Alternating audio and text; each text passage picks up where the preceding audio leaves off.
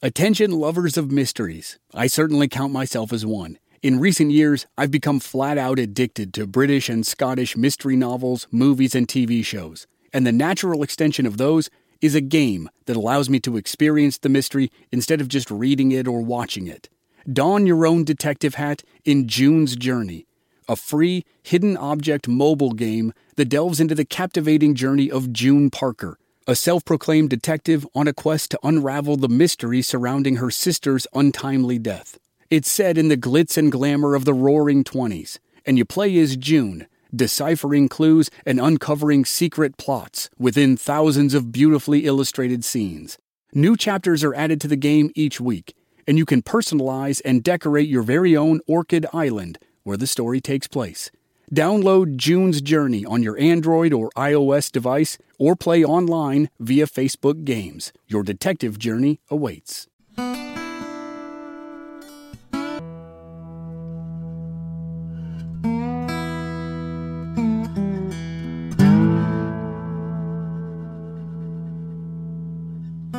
Welcome to another Legends interview.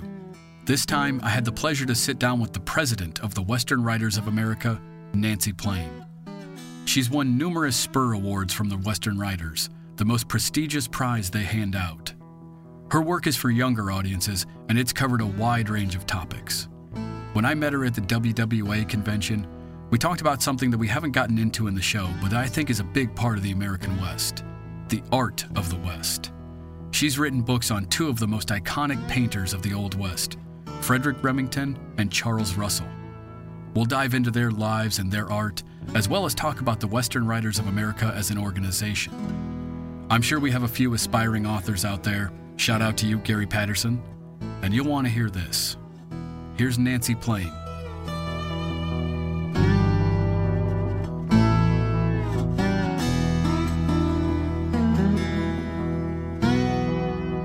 Nancy Plain, incoming president, or I should say, brand new president of the Western Writers of America. Welcome to the show. Thank you very much for agreeing to do this. Thank you. It's exciting and a pleasure to be here. So, the first thing we want to talk about is actually the Western Writers of America itself. Can you give me some highlights about the organization? As we record this, we are sitting here in Billings, Montana. The week of meetings and panels for the convention for 2018 is just wrapping up. But I want our listeners to know what really is the Western Writers of America. I can say so much about Western Writers of America. I could keep you here all day. It is a wonderful organization of people who write about the West. This is our 65th anniversary. We were founded in 1953. Um, and we have grown immensely. We are. It started out as writers of traditional westerns, uh, shoot 'em ups, cowboys and Indians, wonderful novels. Right. But it started out only as novelists, and since then we have expanded to include major historians, children's book writers, poets, songwriters, screenwriters, juvenile nonfiction, which is what I write, juvenile fiction, um, cookbook writers. We have a lovely cookbook that was published last year by Two Dot Press, which is, has gotten great reviews. Right. And it's chock full of comfort food and really fun recipes for cornbread and cake and everything we love. Right. Um, and it's a it's it's a the friendliest, most interesting organization I can I've ever belonged to and that I can ever think of. You come here to the convention, which we hold every year in a different Western city, um, and it's like a homecoming. It's it's like a family reunion. We over the years we've just all grown to know each other, and we also welcome new members. We have lots of new members this year. I think we have 102. Wow. So we're growing, we're expanding. We're always we're looking to preserve all the great traditions, but we're also looking to um, innovations, how to get our word out, how to get our work out um, to uh, just nationwide. Uh, we, we're looking to partner with museums and uh, we go to book festivals, sure. and it's just it's such a an active organization with so much going on that I'm trying to think of everything, and I'll probably forget something oh, right you, now. You couldn't possibly go through the entire list, I'm sure, and we certainly right. wouldn't ask you to try to run through all of the highlights right off the top of your head. But right. yeah, that's a great one. And my sister and I have been here all week experiencing the convention, and we bas- we got that exact same feel. Everyone who was so welcoming to us here, who were completely new and and foreign to most people. We'd talked to a few people before the convention, but it's been great to meet everyone, and we really got to see firsthand the family reunion aspect of it that you were talking about. This really is the the time of year where everybody comes together from across the nation, sometimes even across the world. Uh, people Right. come from outside of the U.S. to come to the convention, and they all get to hang out for a week here and have fun and talk about all the different topics and see a whole bunch of stuff on the panel. So it's been a really fun experience for us. And you know, there's one thing I want to emphasize, and this this is really this really strikes me a lot. Um, we're just we help each other. We we're made up of people who are just beginning their writing careers. We give an award for first novel and first nonfiction book, but then we we run the gamut from people just starting out to people who are really very well known. Um, Craig Johnson is on the board now, and he he and um, A. Martinez and Marcus Red Thunder gave a wonderful panel on the Longmire series, and so we just mingle and mix and we share each other's stories and give advice and it's great for networking and you, you just got me started. And um, we have an editor agent panel so if you're looking to pitch a book you sign up and you to speak to a particular agent or editor and you pitch your book. And careers have been started here. And i know that western writers has helped my career immensely.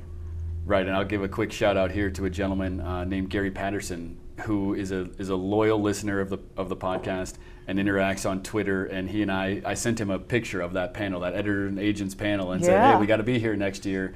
So he, I know that he's an aspiring uh, Western novelist or nonfiction writer. It's probably both. He probably wants to dabble in both. But I, it was it was kind of a fun thing. I said, "Yep, here we go. You got to plan your next year's trip." So hopefully Right. Gary can get his work finished and maybe he can be here next year.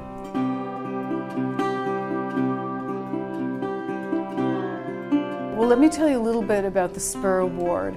And um, one of our major functions is to give awards for distinguished writing on all topics Western. And, you know, it runs the gamut from categories to screenwriting to biography. It's, you know, we have a lot, many categories. Um, and so we give a Spur Award each year. There's a winner, and there are two finalists, and we have a, a list of um, really distinguished judges who judge these books, and it's a lot of work because there's a ton of reading. But It's great reading. Uh, I've been a judge, and I've really learned a lot from reading other people's writing, and I've enjoyed it. So the Spur Award is given. We also give um, our biggest liter- literary award is the Owen Wister Award for a lifetime of writing. This year's winner is Rudolfo Anaya, who was the foremost founder of the Chicano literary movement. And I was lucky enough to be able to read a, his letter of acceptance of the award. Um, and it's a big, beautiful statue, too. We also give awards within the organization for people who've done the most for the organization Okay. and a number of other awards. But our, our main feature is the Spur Award. Right.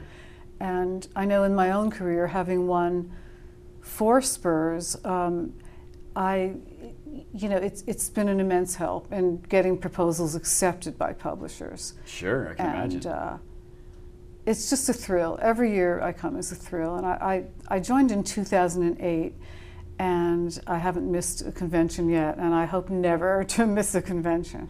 right. Well, happy so- 10 year anniversary. Then. Thank you very much. One of our thrusts is to let people know that you know the West is not dead, and it's not only the past, although the past really fascinates most of us. But what's going on today is really important. Right. As you see, we're in Billings. It, it, Montana couldn't be more beautiful. It's like Oh, yeah. paradise, and people are living here today and and facing all kinds of issues, environmental and ranching and Sure. you name it. Sure. And I just just to slightly build on that, and we'll kind of wrap up with the with the discussion of the Western writers. But as you mentioned earlier, it the Western writer started as novelists, and it has expanded to cover pretty much every type of writing that's out there. And just as we've been here, there have been roundtable discussions about screenwriting. There's panels on screenwriting. So obviously the the film aspect of it, and all the different kinds kinds of fiction and nonfiction and juvenile fiction. All that stuff is represented here. So uh, that's some of the stuff that I found fascinating too. And obviously, we had you mentioned it too, the Longmire panel about bringing Oh, a yes. novel to the screen. In this in this case, a television series. Oh, yeah. So that that, kind of stuff is just as present. There's there's the real world issues. There's some fun historical issues, and then there's also the kind of movie magic aspect of it too. Right, and poetry and oh, Yes. everything. Yeah, I love WWA. It's just, it's it's the most fun, uh, you know. And I, I encourage people to come to the conventions. You don't have to be a member to come. You can pay a one-day pass and sit in on, hear historians talk about Custer and the Little Bighorn or, or whatever you want to do. Right. Right. Yeah, we came as non-members this year, luckily. Well, I'm we- glad you came. Yeah, it was. It's been a Yeah. fantastic experience. Great. Well, thank you for telling us a little bit about uh, the. Western writers. We appreciate it.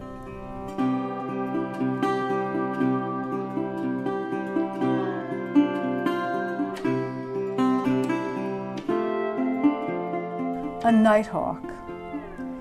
It was night, and the big sky over Montana Territory glittered with the cold light of a million stars. A young cowboy named Charlie Russell was on nighthawk duty for a cattle roundup. On his spotted pony Monty, he watched over the horse herd, circling and circling as the animals grazed and slept. To keep them calm, he sang a cowboy tune. Charlie didn't mind riding all night. He would catch up on sleep in the morning when the other men were out on the range chasing cattle. Besides, the sunrise over the mountains, the way light and color moved across the prairie was a treat to see. Charlie was new to the roundup, but already he felt at home. This wasn't because he was a first rate roper or rider. He wasn't. In fact, he was afraid of bucking broncos. But he liked life on the range, and he made friends easily. Around the campfire, he told stories that made the other cowboys roar with laughter.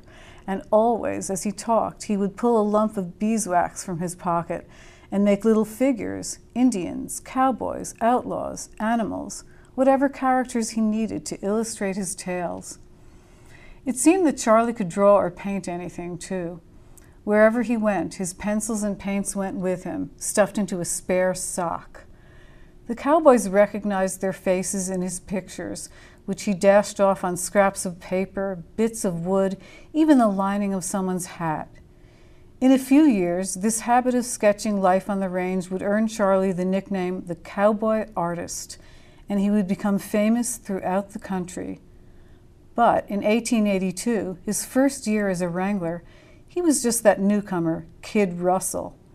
He was a long way from his hometown of St. Louis, Missouri, but Montana was where he wanted to be.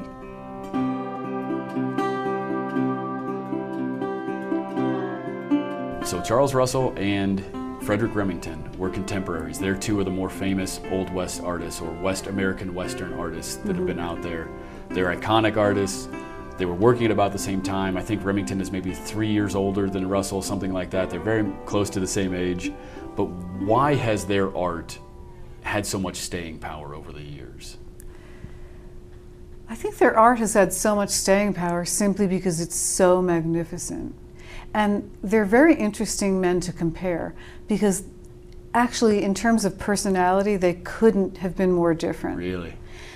Their lives were very different. Remington was an Easterner who fell in love with the West, and he was he was a wonderful artist. He has a painting called "The Fall of the Cowboy," which in my fantasy life I would have in my living room. Um, because it's one of my favorite paintings in the world. It's it's at the Amon Carter Museum, and I went there a couple of years ago in, to Fort Worth, and just stood in front of this painting. It's um, the topic is the the end of the open range days, and it's a snowy day in the picture. It's gray and kind of bleak, and there are cowboys leading their horses home after a long day working with cattle, but they have to open a fence in order to get home. And I don't remember whether it's a barbed wire fence or not.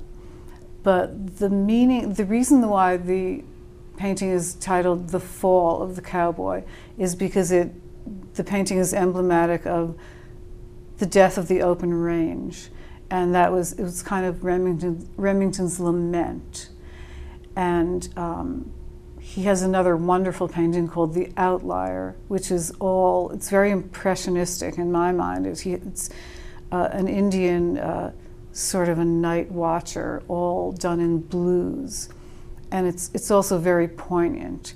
But Remington also painted many pictures of the cavalry. He was very interested Yeah. in the military out west. That was pretty much his, what he was really drawn to. And as I say, he was not a, a, a real Westerner, although you wouldn't know it from his pictures. Another painting I love of his is called Buffalo Runners in the Bighorn Basin, and it's got it's a picture of Indians dashing up a, a slope in the Bighorn Basin after running after buffalo, and it's so exciting. The movement in his paintings is just thrilling. Now, um, Charlie, on the other hand, Kid Russell, was actually a, wrangler. He worked on the open range uh, um, for 11 years.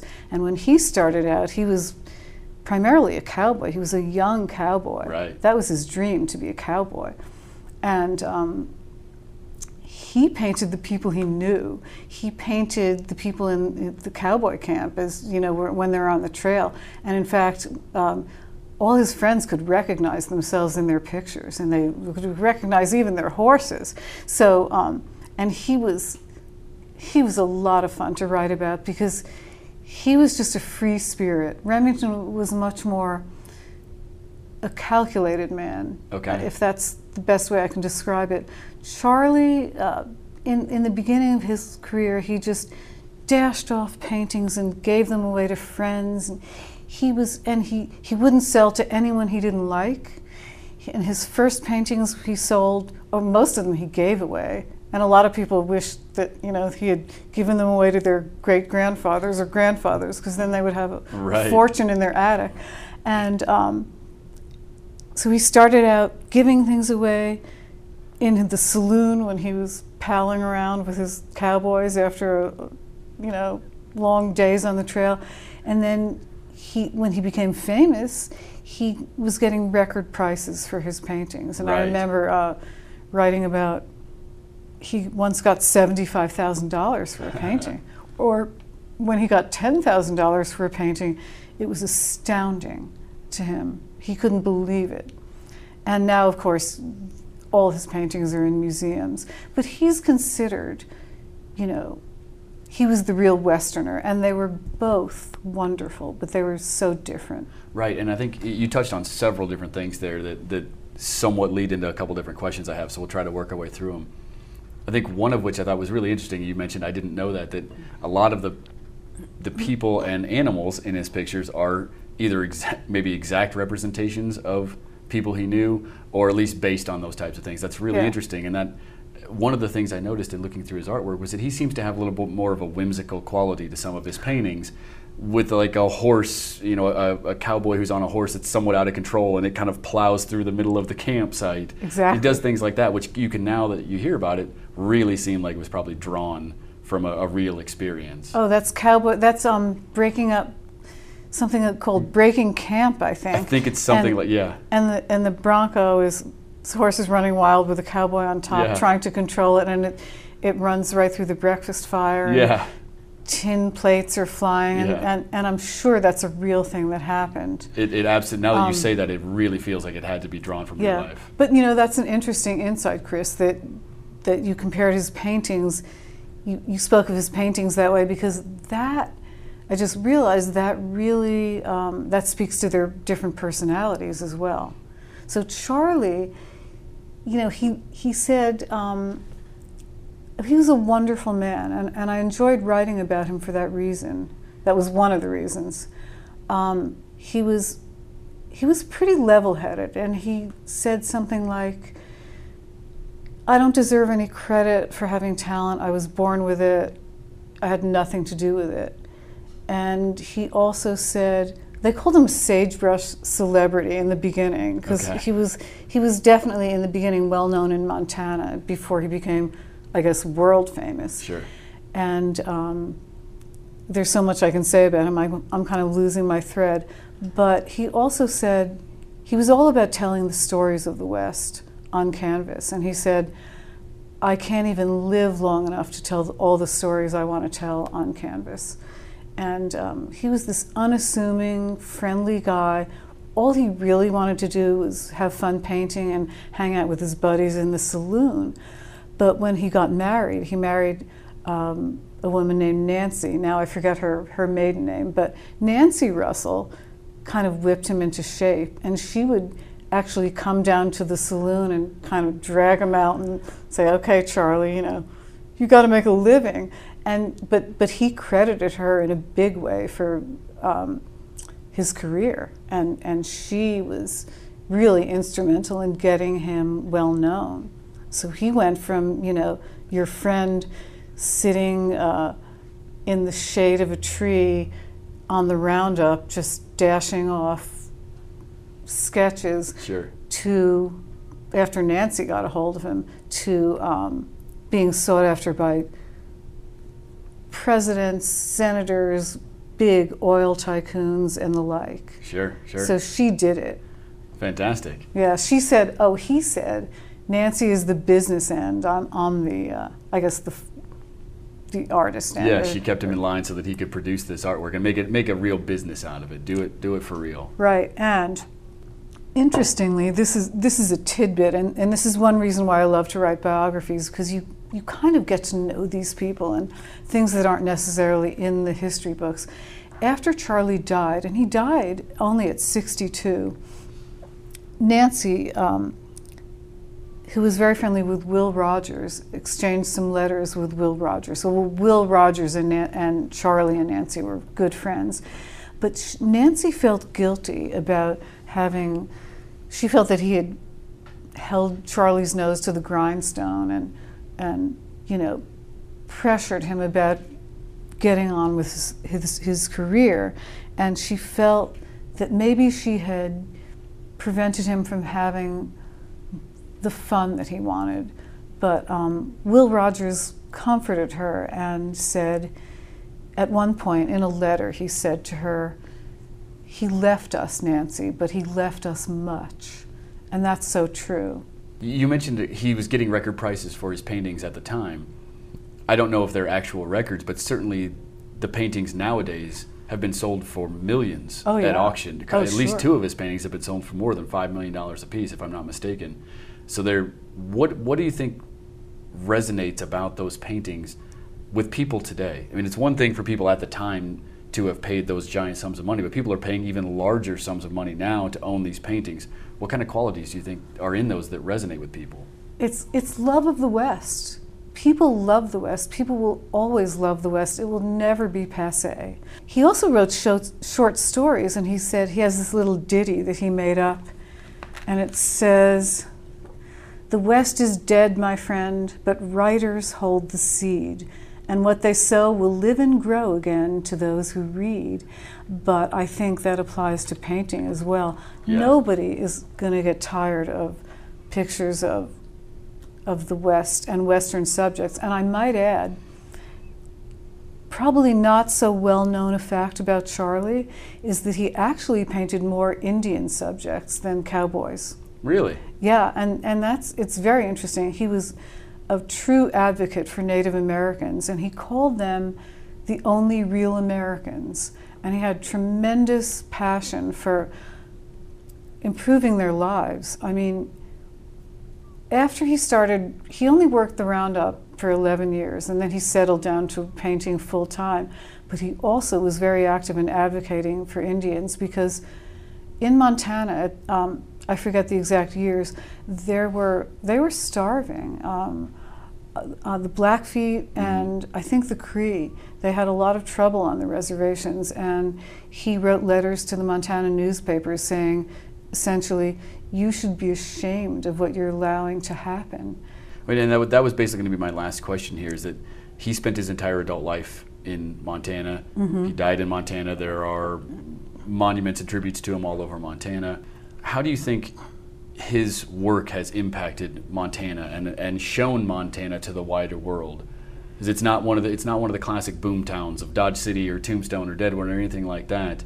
it's it's much more of the open range, but he captured that and gave it to the to the country. They might not have been as familiar with it as they were reading about the craziness in some of these raucous cattle towns in their in their newspapers. Well, that's a good question. I mean, for one, he made a, a huge mural for the State House in Helena, and a fascinating thing about him that speaks to his interest in Indians is that he the, the subject of the mural is uh, the Flathead Indians. Flathead Indians meet Lewis and Clark at Ross's Hole in Montana, and it's painted from the Flathead Indian perspective, so that you see the Indians front and center, and Lewis and Clark are, are smaller figures to the right background, and that that's typical of Charlie. He was interested in the Native American history. So, I mean, that's one thing he gave the state. And I think that the West belongs to all Americans. And, you know, I'm from New Jersey, but I, I love the West. And we have members, many of our members are not from the West. And I think whatever Charlie gave to Montana, he also gave to America and also to the world. And I think it's. As we wrap up a discussion about Charlie Russell, uh, you you mentioned the Amon G. Carter Museum in Fort Worth earlier. I would encourage anyone who, especially I know we have a lot of listeners in Texas. There are two art museums, Western art museums in Fort right. Worth. You can see some of his paintings right there, and obviously, if you're traveling around the West, you can spot them in several other places. So I would certainly encourage anyone to go visit those museums and and find those works. You can look them up, and certainly you can look them up online to see representations. Right. But standing there and seeing them in person is much different. You can find, you can see how intoxicating they are, and how you can daydream and imagine what it might have been like, and that's I think that also probably speaks to the captive quality of those paintings. Right, and it's a thrill to stand in front of the real thing. I had seen the, the uh, reproductions of The Fall of the Cowboy so many times as I wrote the Remington book, but to stand in front of it, it was it's kind of mind blowing. Right, right. For one thing, it was smaller than I expected. Really? Because you see these huge reproductions in books and, and they take up the whole page, and it was smaller. That's and, uh, interesting. Uh, yeah, but it still packs a real punch. I can imagine that too. Yeah. All right, thank you. You're welcome.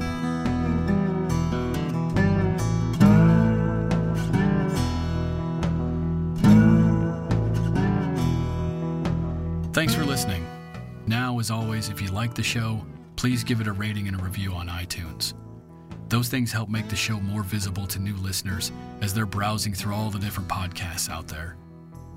You can find us on the web at oldwestpodcast.com and on our Facebook page, Legends of the Old West Podcast. The handles for Twitter and Instagram are at Old West Podcast.